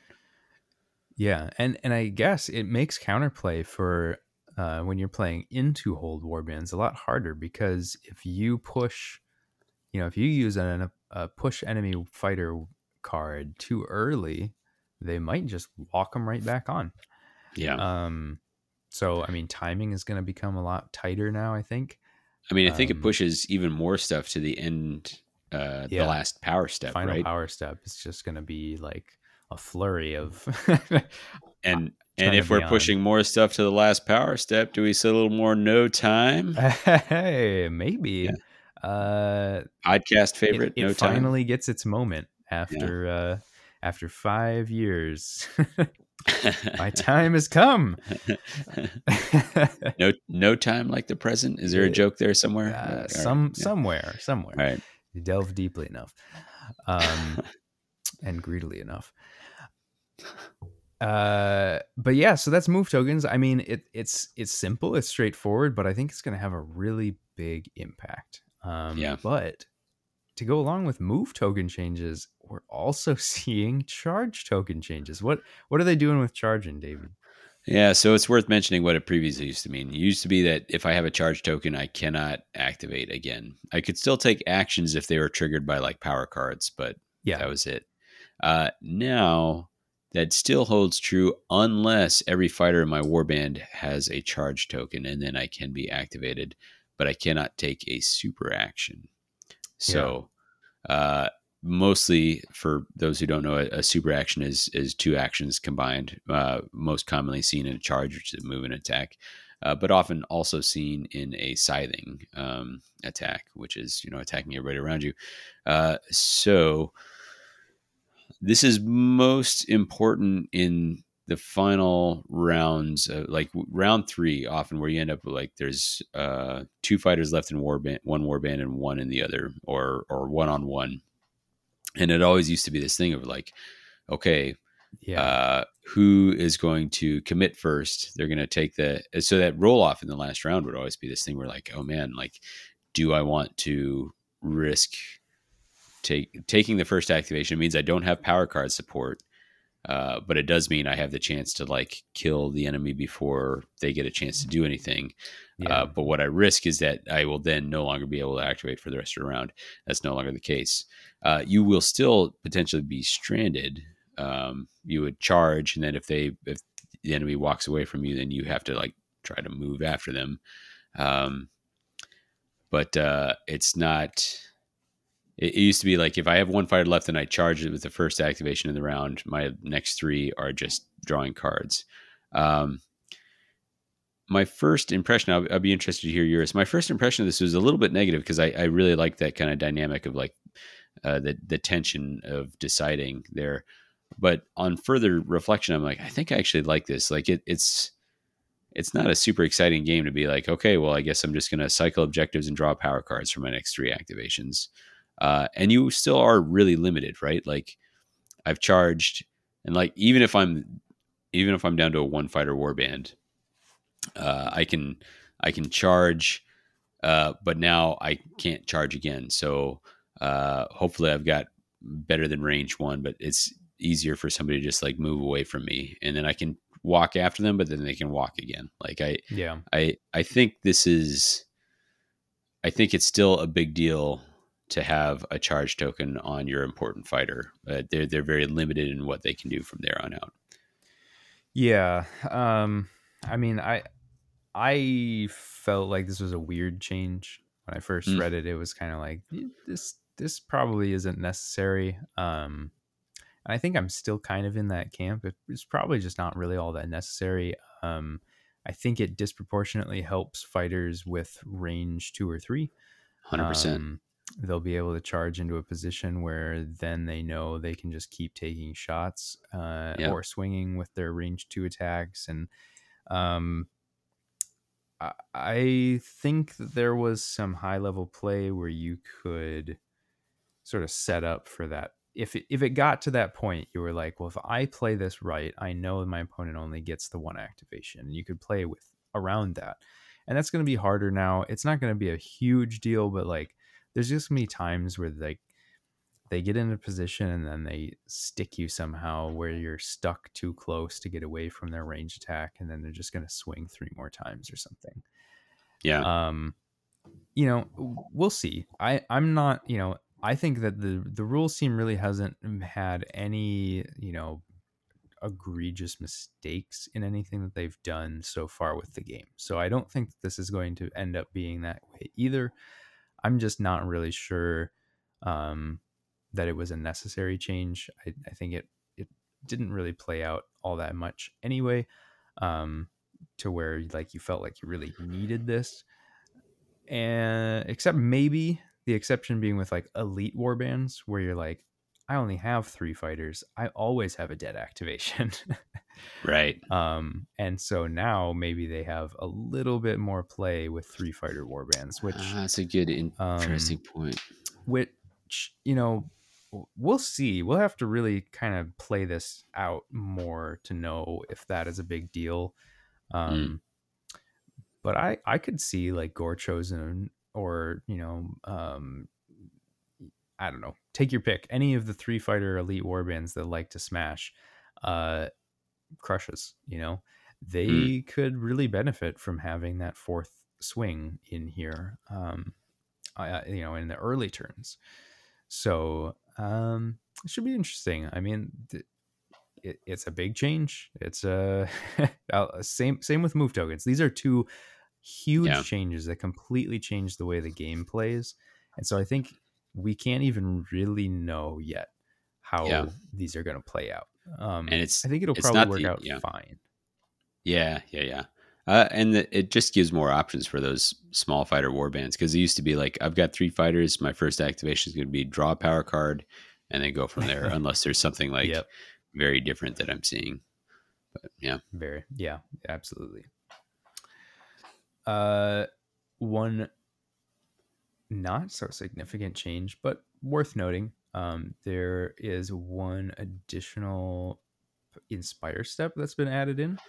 Uh, yeah. You wanna run us through that? So they had uh, put inspire steps in after an activation and after uh, uh, after the power step. Yep. Um, that was something that was already established. And then they had errata in one that's like at the end of the round and the start of the round or something like that. So now the way it looks is you have the steps of a turn. There's before your activation starts, there's a reaction, inspire surge. And then there's the activation itself. And after the activation, there's reaction, inspire surge. And then there's a power step. And after the power step, there's reaction, inspire surge. So that same three gets repeated. Um, And that is a way to clean up this like thing of uh, do, you know, like the, the war bands that it's important for them in like a particular round. Do they inspire, that sort of thing? Uh, have they met it? Um, when we first saw this, we were like, oh man, like does this impact uh, like Thorns of the Briar Queen and uh, Drepper's Wraith Creepers? And as far as I can figure, the answer is actually no, because their card reads, Uh, this fighter inspires if at the start of their activation, uh, you know, whatever the case may be, like uh, in the case of Thorns is adjacent to an enemy fighter, or in the case of Dreppers is within two of an enemy fighter. Um, mm-hmm. That initial reaction, inspire surge happens before their activation starts. So I think they, they're still, mm. they, they're meeting that condition, but they will not actually inspire until the end of their activation. So I, I don't think we see any shift in that. I think it's just like a cleaner way of, of doing this, because historically anything that they say this happens at the start of the round or end of the round, that's been problematic because the timing on that is, is kind of mm, awkward. Yeah. We, right. We have to figure that out. So uh, that makes sense. Uh, that's a very, very good uh, catch. And um, I, I don't know. I mean, it's interesting. It, it almost feels like this this sort of pre-activation check was almost, you know, almost intended, like it should have been for ghosts. But I think you're right. I don't think it should affect them because it's going to happen before the trigger. Um, so I, I don't know if maybe we'll see some sort of comment about that, or or like you say, it could purely be a cleanup thing for yeah. a whole bunch of other stuff in the game. But yeah, um, either way. And and I'm I'm open to the fact that I could be wrong. I could be reading this wrong. So uh, I'm interested in see when other people get in. This is like super minutia stuff that, yeah, yeah, you know, yeah. if we have any new players listening, they're like, oh my God, this game, get me out of here. Uh, so. Uh, yeah, yeah. I mean, if you, if you, if this is the sort of stuff you like, then, you know, there is a place to talk about this kind of stuff and debate this stuff. But I think for the vast majority of players, just know that if if for whatever reason your fighters would inspire before you activate, there is now an actual trigger spot for that. Right. Um, another, I think, fairly impactful but small and easy to understand change is that they've changed, and and I think people kind of already caught on to this from some of the videos. Grievous is now going to be stacking similar to knockback. So um, if you look at the Sons of Velmorn, they'll actually have stuff on their cards that says Grievous one, um, mm. which sort of indicates that there is such a thing as Grievous two and so on. Um, I did not actually get to look directly at the rules text, but I my understanding of it is to just say that if you have multiple instances of Grievous, they will all combine. That is, is that exactly what it says. You will... All right. Um, and so uh, Sanson Farstrider's nuclear Star Falcon is back, baby. Yeah, man. Uh, uh, watch out. That bird's going to hit you for like five damage.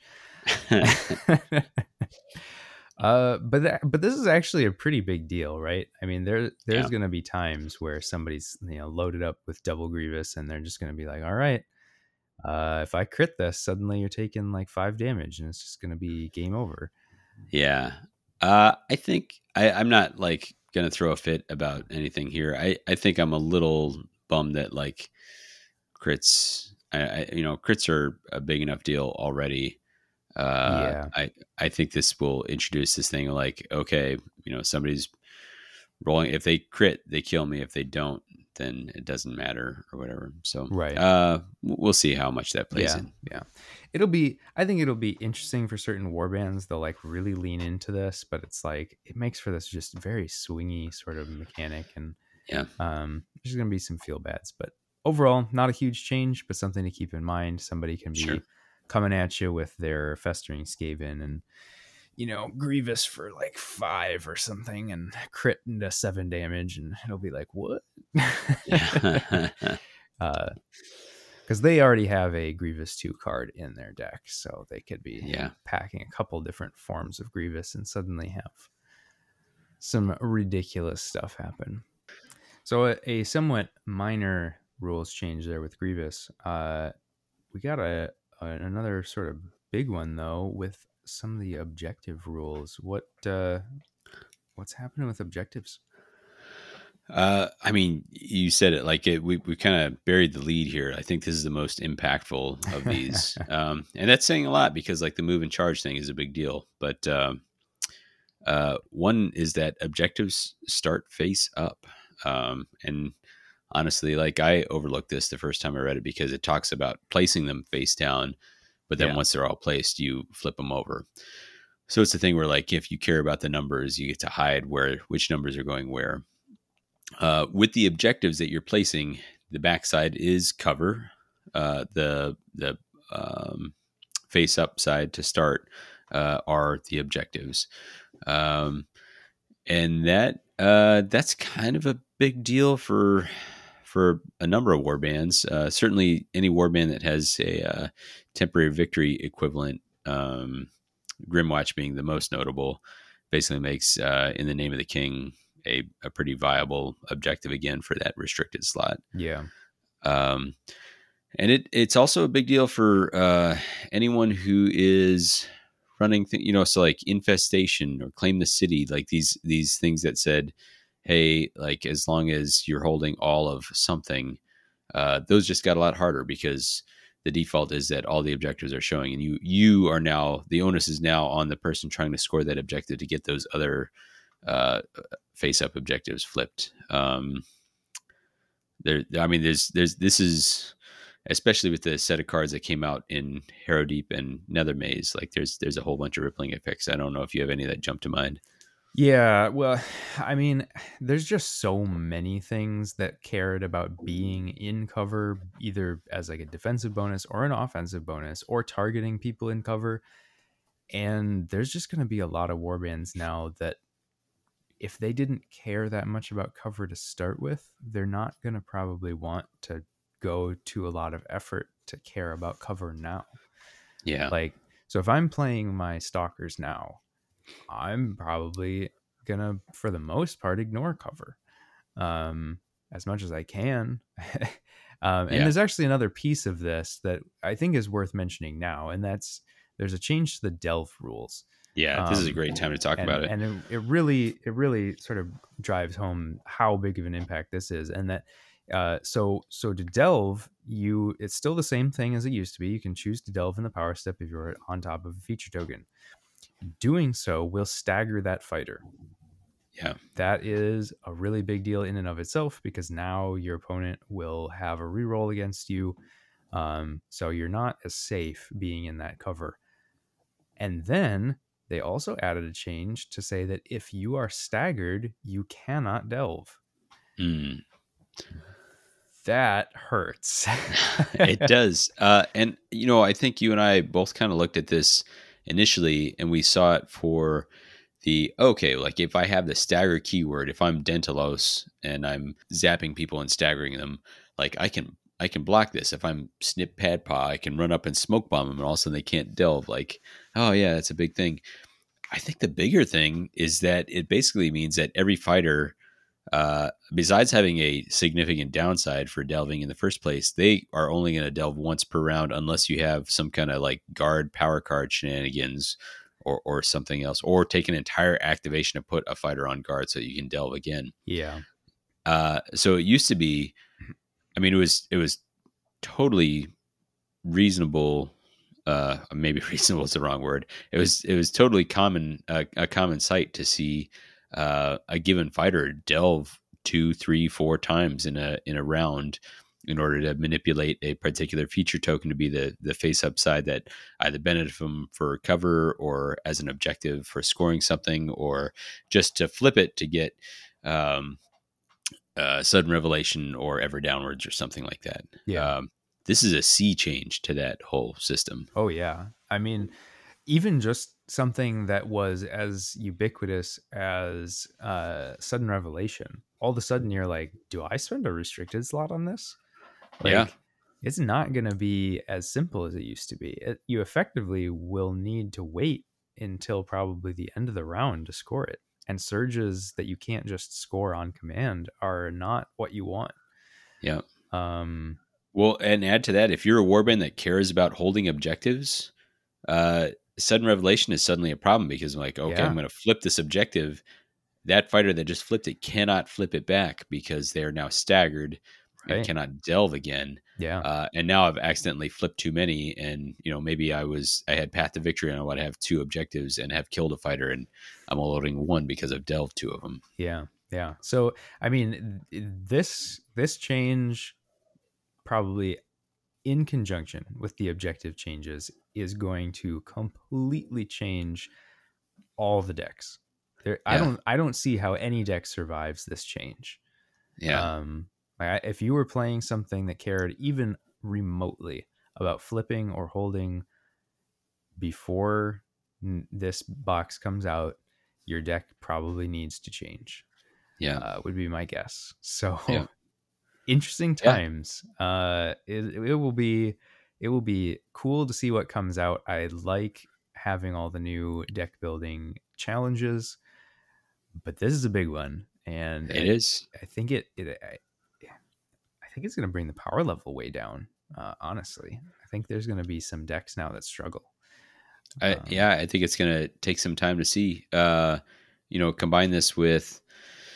Uh, I mean, even I. I mean, this is a time where you look at the cards in your deck and you say, "Does this card refer to an objective token? Does it refer to a cover token or a cover hex, or does it refer to a feature token?" Oh yeah. And those cards that refer to a feature token, much bigger deal, because yeah. it's so much harder to manipulate a particular feature token to be the side that you want it to be. Absolutely. Stock is going way up yeah. on those. Um, speaking of other things that will probably have stock going up, um, there are a whole bunch of power cards that talk about flipping objectives or cover tokens.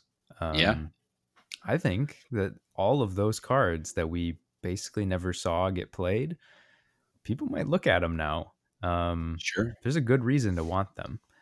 Uh, yeah. Either to mess up your opponent's plans because you're like, hey, I want that to not be an objective. Or to be like, I need to get stuff back to being objectives, and I don't have a good way to do that without putting my fighters at risk. Yep. Um, it should be very interesting to see how many of those cards people decide are worth playing. Yep. Um, and then, you know, and in conjunction then with something like Sudden Revelation, you can score that with power cards. You don't have to delve. Um, sure. So maybe you still see it because people are running in a flip tech. Um, But either way, like, it's just, there's cards that were basically just afterthoughts. You never even considered them that now are probably going to be heavily considered for a lot of decks. Um, yeah, it felt like in Harrow Deep and Nethermaze, there was a surprising number of cards that, like, did things that was, like, flip tokens. And a lot of them were involved light or whatever, but, like, flip this token. And you're like, well... that doesn't, I mean, it's so easily reversed. And yeah, yeah. So way up on those, uh, Waking Gate being one of those, that was the one that like, uh, locked all the, I mean, it's part of the Uber combo, right? Uh, open the Waking yeah. Gate, but it was, uh, it was a power card that said every, every objective hex is kind of locked in its objective side. Every feature token that is currently objective cannot be flipped back. Um, yep. Uh, unless it gets moved or whatever the case may be. But uh, uh, cards like that, like all of a sudden, kind of a big deal, potentially. Like if it's really important for you to keep the enemy out of cover, or uh, for you to make sure that somebody doesn't flip your stuff. Like I I, uh, I like the deck building, the championship deck building challenge that that introduces. Absolutely. Um, and, well, and since since we're here and we're talking about feature tokens and, and stuff, uh, I think it is also worth mentioning that the introduction of, first with lethal hexes and then with gloom hexes, um, placing additional feature tokens during the board setup, that is not happening anymore. Mm. Uh, what what is going to happen with those feature tokens, Davey? So any tokens that are not currently on the board uh, are considered available tokens, and that's going to have the two additional ones, and those uh, those are double sided. They still have the backside is cover, uh, but now they're side up. That would be, you know, an objective uh, on a normal feature token or a feature token that's initially placed. That side is a snare, uh, so it, it basically um, staggers you if you end up in it. Um, Not a lethal, as as some might have uh, thought, including myself. Those uh, those can be placed with a plunder reaction. This is a universal reaction anybody can use, and uh, I the the wording on this is important because it is not. I I imagine this to be like after, because that's how it read to me. But the plunder reaction is use this during a friendly fighter's attack action that takes the target out of action after the out of action check. Place one available feature token in the hex that the uh, target was in with the objective token face up. So if it is available, it's interesting that they worded it specifically like that. If it doesn't have the objective token, that's weird. Right? hmm. That's good. That, that may need an F A Q because uh, you would expect this plunder reaction to be able to place those two that are off the board. You know, yeah. The, um, yeah. And those specifically say when you do place them, uh, you get to decide which side is going to be face up. The reaction itself says, hey, if you're placing it, you have to do objective side up. Uh, if there's no objective side, I wonder if you can yeah. technically take that reaction. Mm. Mm. Okay, well, something to follow up about, I guess. That yeah. is yet another thing that we, you know, maybe hadn't even really realized until just right now.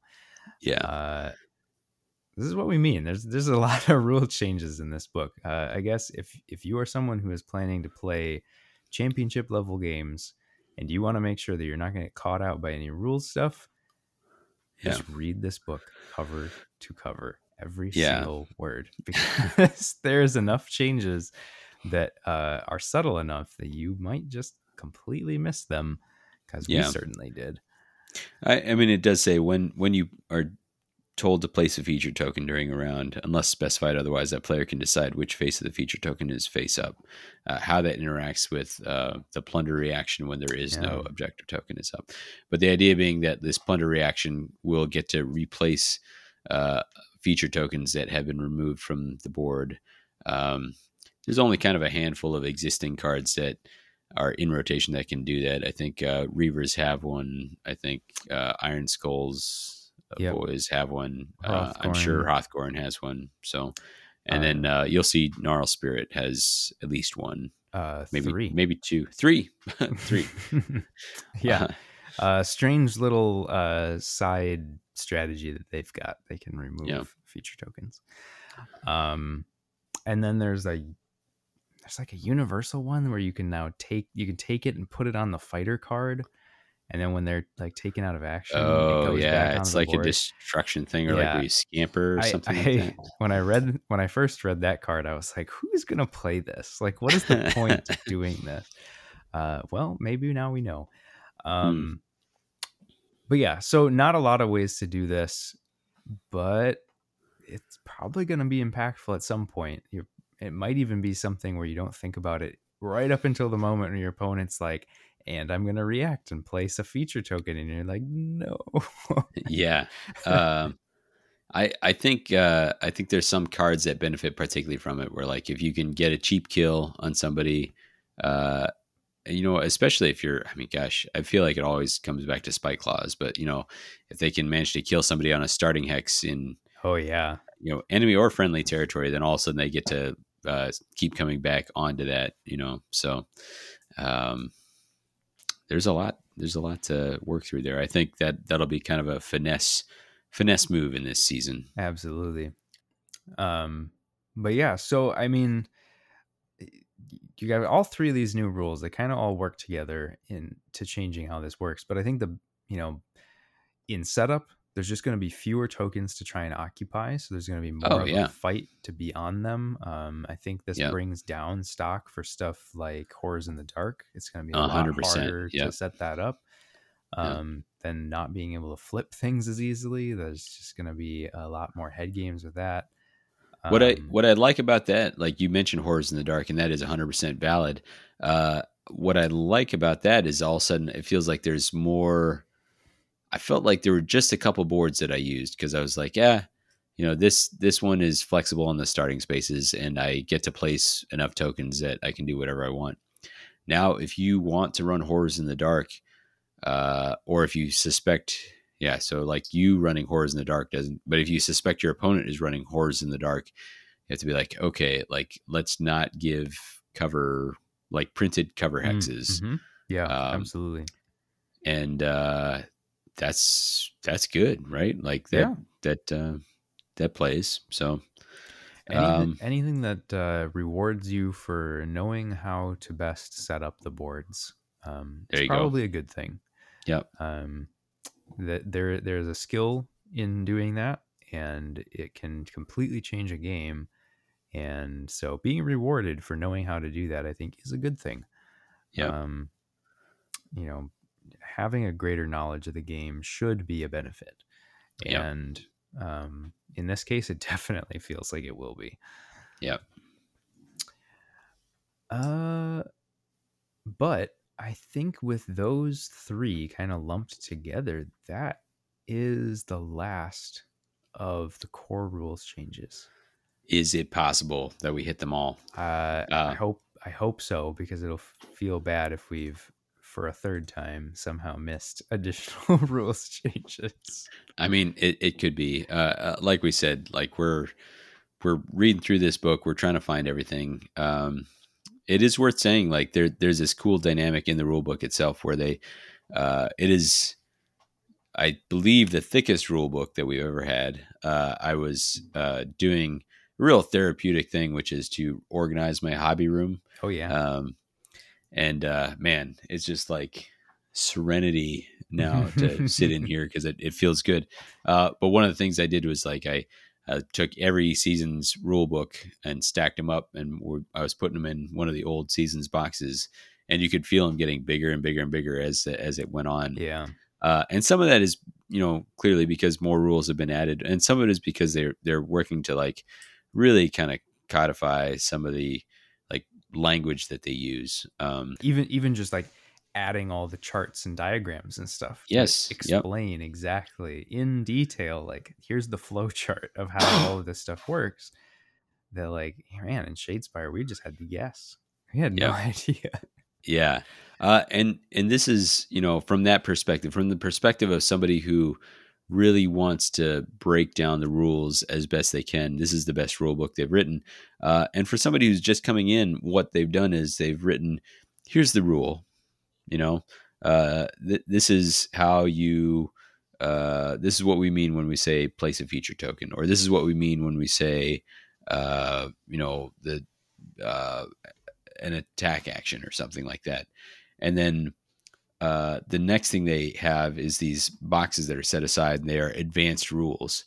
And if you are just getting started, you don't need to read that. Like that is something that is like not corner case, but like it's not going to come up. If if you if you were to just ignore that, you could probably play just fine.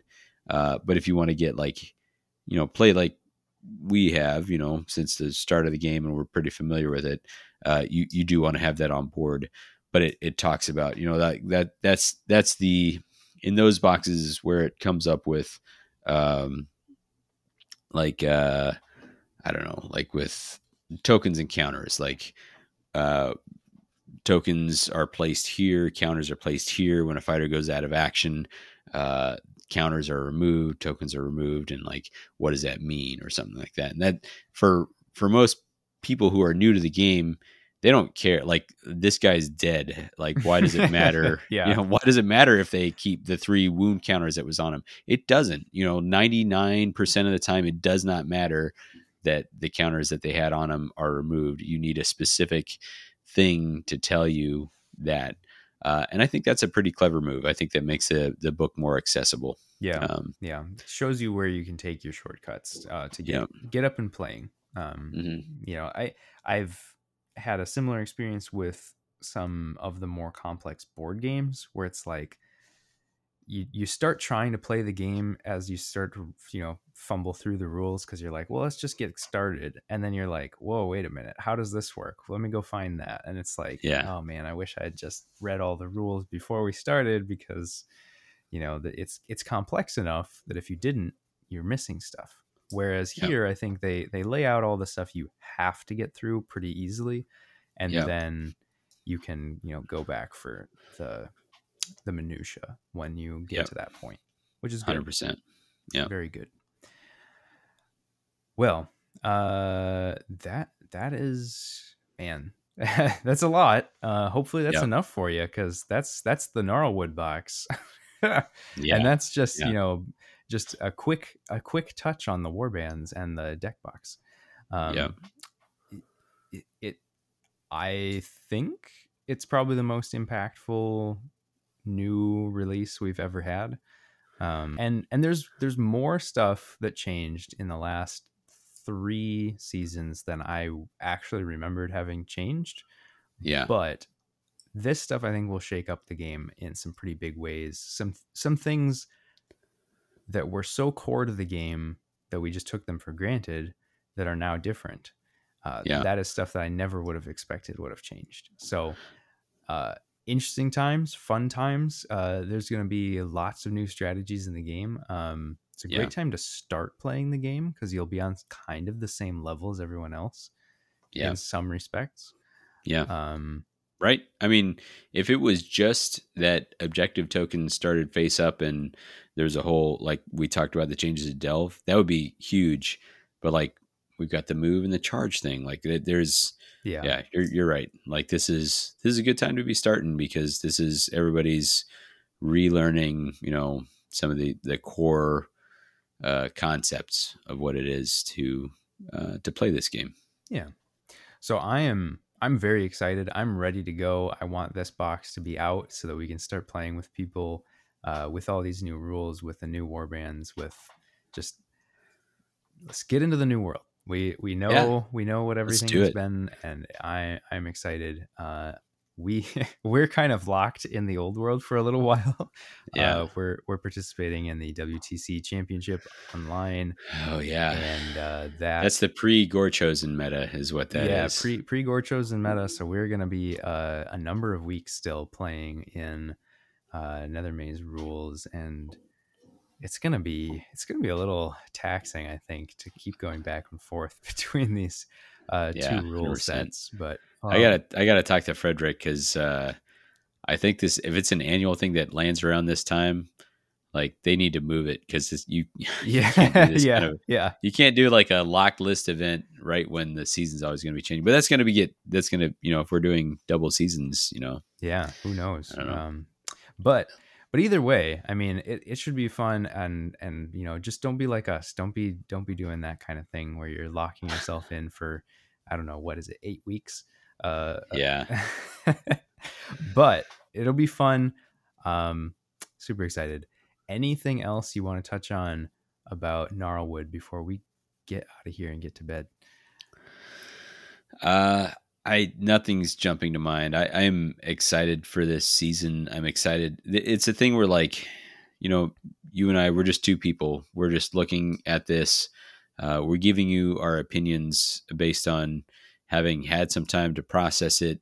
We're trying to give you something that you can look at on that first day. We've got to play some with it, and we can give that perspective having having had some reps with it. Uh, but the community is so much stronger than any one person or any one, you know, content creation outlet or whatever. Oh, yeah. And so uh, from our perspective, we're we're so excited for other people to like get into this and and uh, you know, work on this in a way that two people can't. Yeah. Uh, and hopefully, you know, soon five, once we, once we get the other guys onboarded, but, uh, um, it's, uh, it's always an exciting time to, to be in a new season, and this is no exception. And, uh, there's nothing here that makes me like worried that the game is going in a wrong direction. It's going in a new direction, but not a bad one, in my opinion. Absolutely. I think, you know, we've mentioned many times before that deck building is always the most fun when the meta is completely upended. You've got yep. whole new puzzles to figure out. That's super yep. fun. This is yep. like that times two. Um, yep. So super excited. I think people will start churning out decks, talking and ideas. It's going to be lots of fun times in the community coming up here yeah. pretty soon. Yeah. Um, No time like the present to go back to your eyes of the night. Oh, Phil. yeah, of course. Of course.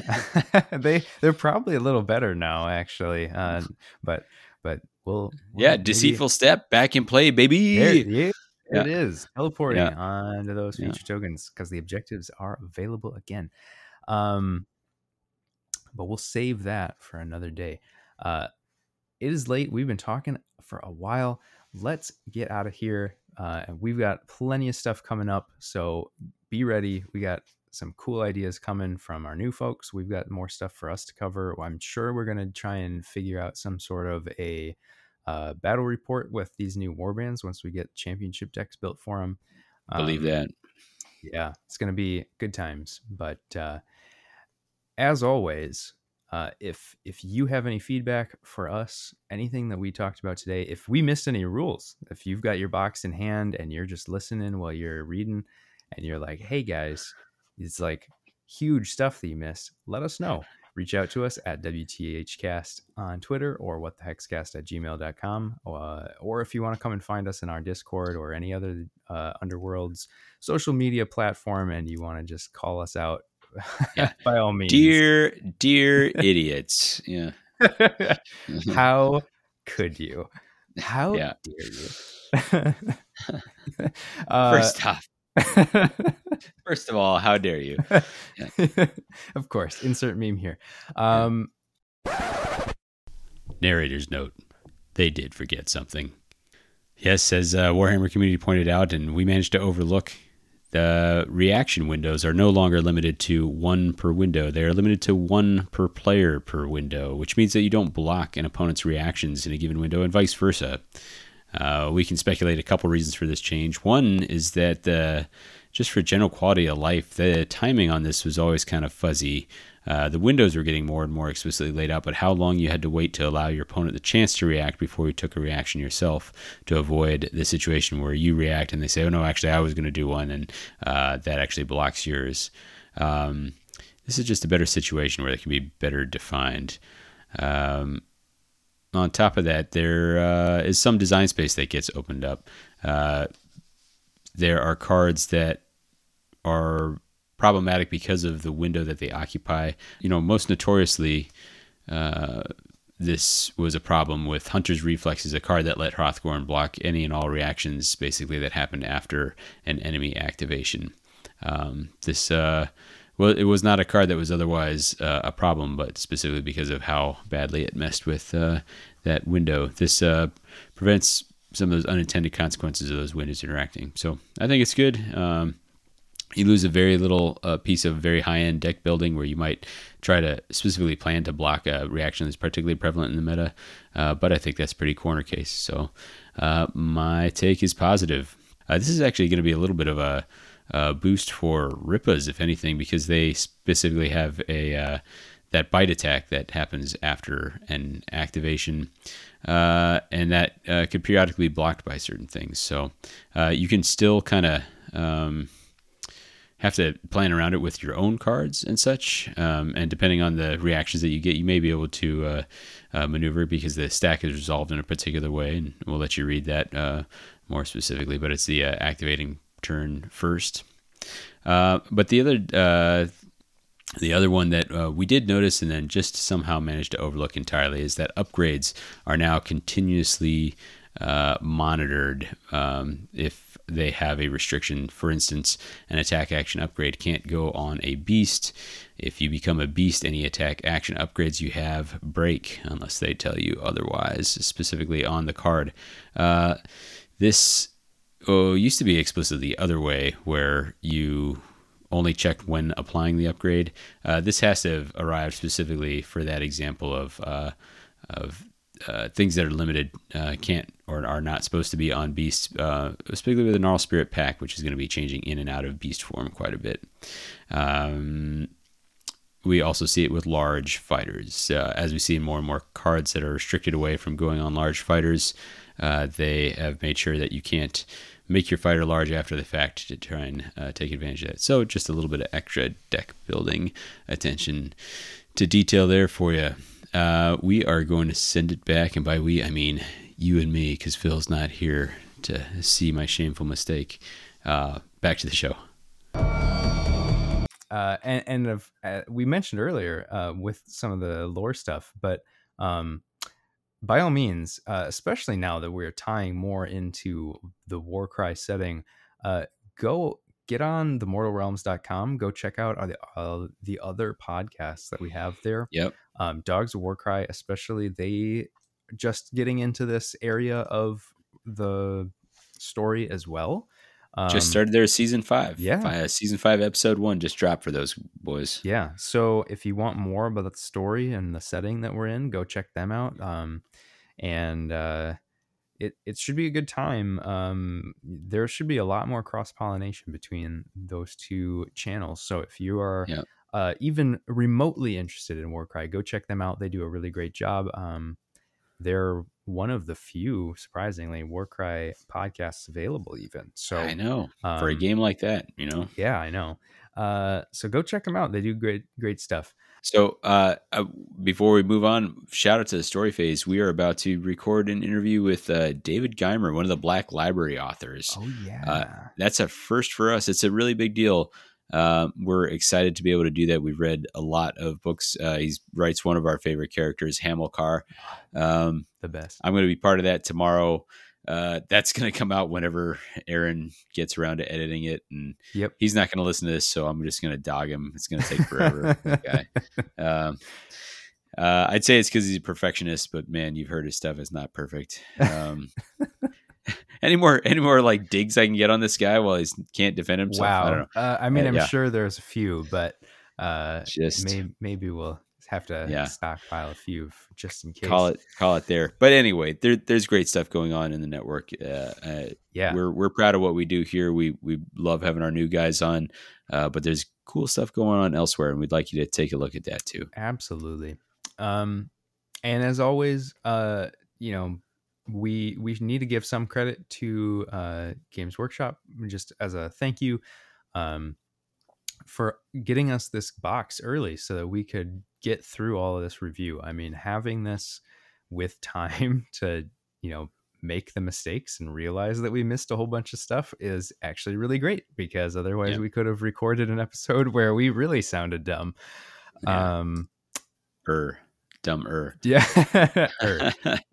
emphasis there. Uh, but yes, so definitely um, appreciate that. Um, kind of already mentioned that we've got a whole bunch of different ideas of stuff that could be coming up next. Which one it will be, you'll have to just wait and find out with us, because yeah. we don't know either. Yeah. Um, I, I almost dread asking this because I'm not ready, but uh, did did you have a quiz for me today? Yeah, I feel so sorry for you. This is so hard. There's there's like one hundred twenty-eight new cards in this, and uh, you you have looked through them all, but uh, I don't know. I, I'm I, sure I, I didn't read all the flavor text. I, I'm sure. Also, I will give you. Um, I'll give you two hints here. It is universal. Okay. And it features a warband that you are partial to. Okay. All right. It might be best if some of the hidden treasures of the Gnarlwood stayed buried. Ooh. So I'm thinking it's from Daring Delvers. Correct. Go on. Uh, and I'm going to guess uncovered secrets. He got it. Oh, oh my gosh. Goodness. you uh, know I couldn't stay away from the three glory surge, you know. Because uh, I was thinking, I was like, okay, the, the hint about it being like a warband I'm partial to really helped. Yeah, because uh, I was like, okay, there's not actually that many that have a warband that I, and I was like, okay, there's Eyes of the Nine and there's Reavers, uh, and and it's probably like Delvers. So what what have I got to work with in there? And I was like, okay, there's like two choices, and I yeah. don't think it's the Reavers one because they probably don't give crap about the secrets. So uh, yeah, there you go. Um, somehow managed to pull that rabbit out of the hat. Yeah, well done. Okay. All right. Uh, and recommended listening then. What do we got for yeah, first? Uh, this is this is a burn on me because of how much I talked about there being oh, webs yeah. and everything like that. There are no there are no webs in the Gnarlwood apparently. Uh, but I, I did pick Web by the Roots, and that's from their album The Tipping Point. It's a good track. You should check it out. Well, uh, they're all bangers, right? I mean, yeah, maybe, stop. Maybe, maybe it's worth mentioning. Uh, I don't know if we've ever called this out before. Uh, we have actually put all of these into a Spotify playlist that exists yep. someplace. I don't yep. remember what it's called. Uh, but what the heck's recommended listening? There you go. Easy enough. Yep. I should have known that. Um, yep. So if you ever want to just like jam out to all of the recommended listening, there you go. You got a eighty. eighty-nine tracks of uh, of stuff at this point. Hot. Actually, God, man, I'm did I make myself wrong here? When uh, when Battle for Salvation, when Max when Max showed up on, uh, he tried to like put twenty songs onto our recommended list. Oh yeah, yeah, yeah, yeah. that that terrorist tried to blow us up, but uh, uh, I don't remember how many of those I translated in there. Anyway, yeah. Still. It's eclectic, but it's fun. Yeah, it, it's just it's just fun. Uh, it it's late. Let's let's close this God, out. So late for yeah. What the Hex. I've been Phil, and I've been Davey.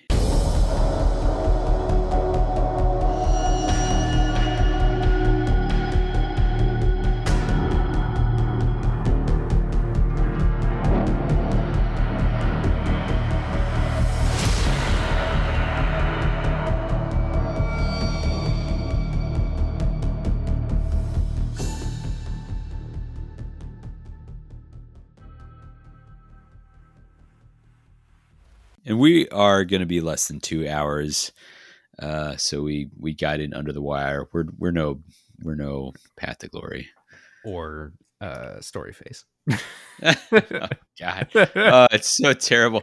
you, you'll be at like the like the two hour and fifteen minute mark, and you're like, oh man, we're almost done. Like so great. Like we're gonna get out of here, and then like you. like nope. blink and it's like three hours, you know, three hours and fifty, like an hour passed. How are, how do we make no progress? Like what is going on? It's so terrible. Creeping up on hour four here. Yeah. Uh, it's now almost past, you know, midnight, mid twelve thirty. Yeah. Whew. Well, Ooh, there, boy. There you go. Another, another dig for Aaron. I can uh. cue that one up for post credits. Yeah. Uh, I think Drum. Yeah. I was gonna say Drom Treng. There's there's some uh, uh, dwarven dialect thing, and I but I can't remember if that's a curse or a uh, not. So well, yeah. We'll just stay away from that one then. Yeah, um, God, I give myself so much to edit. To either cut that out or leave it in and make it sound cool. Well, yeah. I guess if you could check it and you find out that that is what you actually wanted to say, yeah, definitely stay. Save me from myself there. Here. Sound real cool. Um. Um, Warcry guys. The I, I'm trying to remember what the other part of the name is, but this anyway, podcast they, break is brought to you by Noble yeah. Knights card sleeve um, selection. Yeah. Anyway, they. Hey, so uh, Gnarlwood, huh? Yeah, man. Here, here it comes.